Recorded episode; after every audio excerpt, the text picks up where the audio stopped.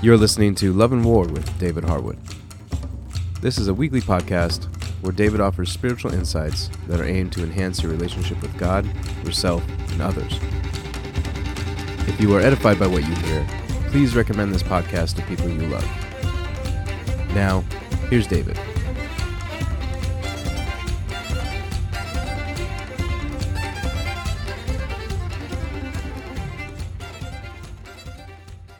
This is our first meditation on hope. What is hope? Hope is a cultivated virtue. It participates in the revelation of God's goodness. Through 1 Corinthians 13 13, we find that hope is accorded the highest dignity. Paul specified that the premier abiding virtues are faith, hope, and love. 1 Corinthians 13 13. But now faith, hope, love abide these three, but the greatest of these is love. What is hope? Why is it important? Why is it in this list? Why didn't Paul write, but now faith and love abide these two, but the greater of these is love. Why insert hope? What is hope doing in such exalted company? Actually, hope belongs there. Faith, hope, and love are siblings. Hope is part of a household of virtues. Hope is related to faith and love. What a royal family! Despite this illustrious company, Hope is often given short shrift as far as attention is concerned. It is like the proverbial middle child. It is a fact. Faith is the first member of this trio we meet in our walk with God. Faith is responsible for the development of the rest of our relationship with our Father. Love is sort of like the adorable youngest child. It is the darling of the family. Hope is the overlooked child. It is mistakenly viewed as the less mature sibling of its brother, faith. This is wrong. Hope is not the child that cannot play with the big kids. Neither is hope a weak or feeble faith. Rather, it is a separate virtue and should not be thought of as if it is faith on a lesser level. Hope is different from weak faith and is distinct from the emotion of desiring something we love. It is a healthy member of the same family, faith, hope, and love.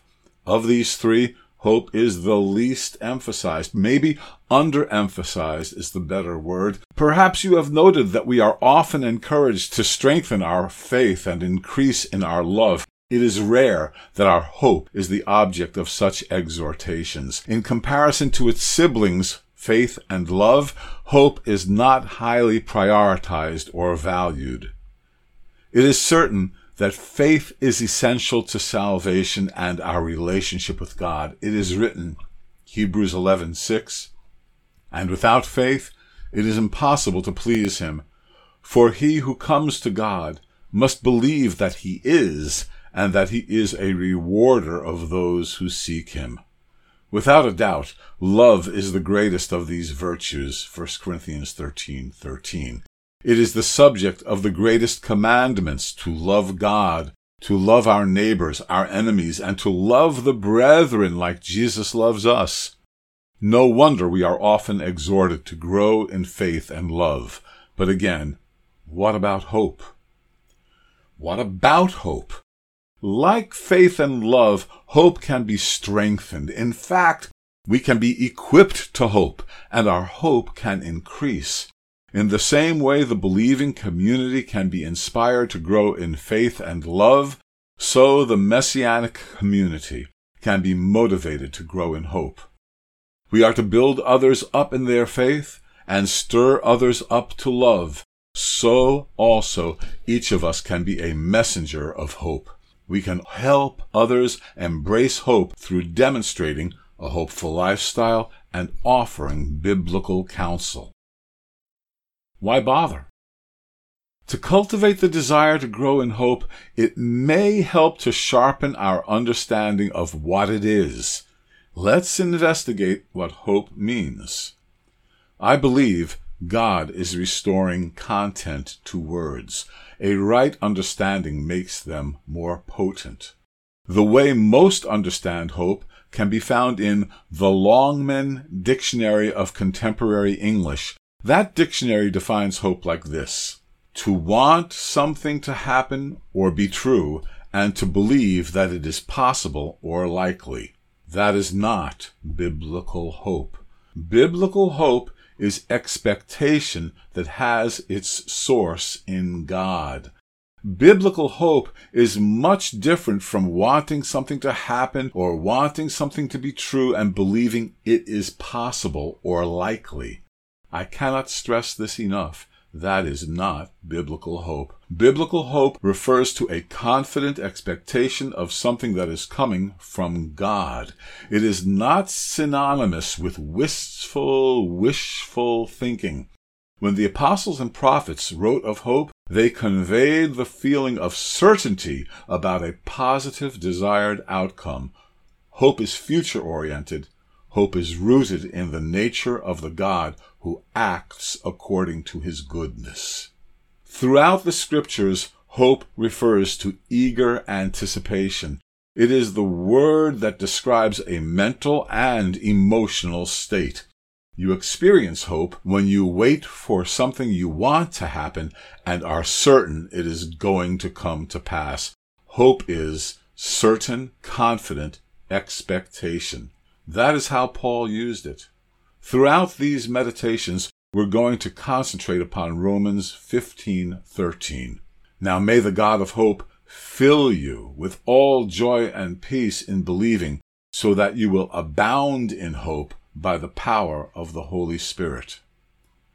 Please listen again to Romans 15:13 with two expanded definitions of hope.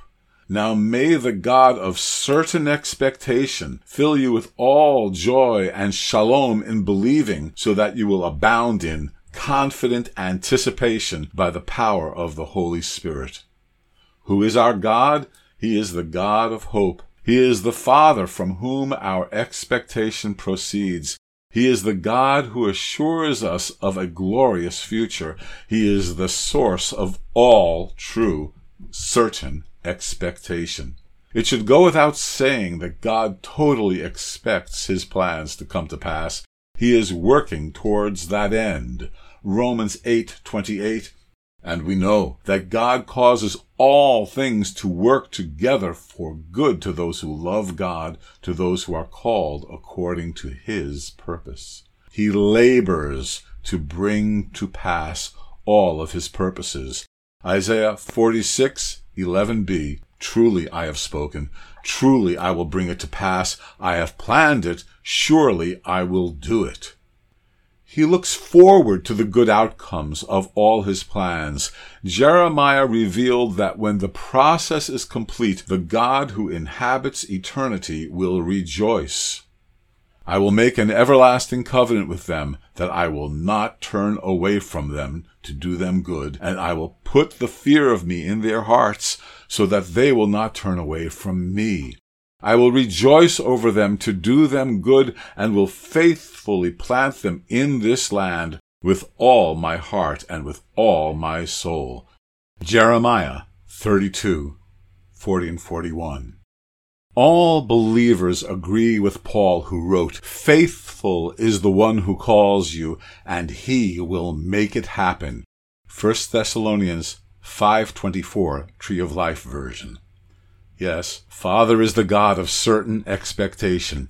Father is wise, skilled, powerful, and all-knowing. He is motivated by his love for us, and because he loves us, he is faithful. In the light of this reality, let's concentrate on Romans 15 verse 13 again. Now may the God of hope fill you with all joy and peace in believing, so that you will abound in hope by the power of the Holy Spirit. Father wants us to fellowship with Him as the source of and reason for our expectation. The God of hope wants us to overflow with confident anticipation by the power of the Holy Spirit. It is through direct contact with God that we are able to abound in expectation. The Holy Spirit is very hands on. He is the one who hovers over chaos and actuates the word God speaks. My understanding is that when Father, through his Son, said, Let there be, the Holy Spirit made it so. Our ability to trust and expect comes from the Spirit making it so. Let's grow in hope through relying on the Lord. Please pray along the lines of Romans 15 verse 13. Abba, you are the God of hope. Please fill me with all joy and peace as I trust in you, so that I will abound in confident expectation by your Holy Spirit's power. And I ask this in the name of Jesus the Messiah. Love and War is written and presented by David Harwood. The theme song is Skirmish from the album Spontaneous Combustion by Leonard Jones. David has written several books, including God's True Love and his latest, The Meditations of My Heart Developing a Healthy Inner Narrative, which contains a collection of daily devotionals. You can find links to these and others by visiting loveofgodproject.org and clicking on the book section. If you'd like to reach out to David, you can go to our Facebook page, Love and War DH, or send an email to loveofgodproject at gmail.com. Thank you for listening, and please remember to like, subscribe, and share this podcast with your friends.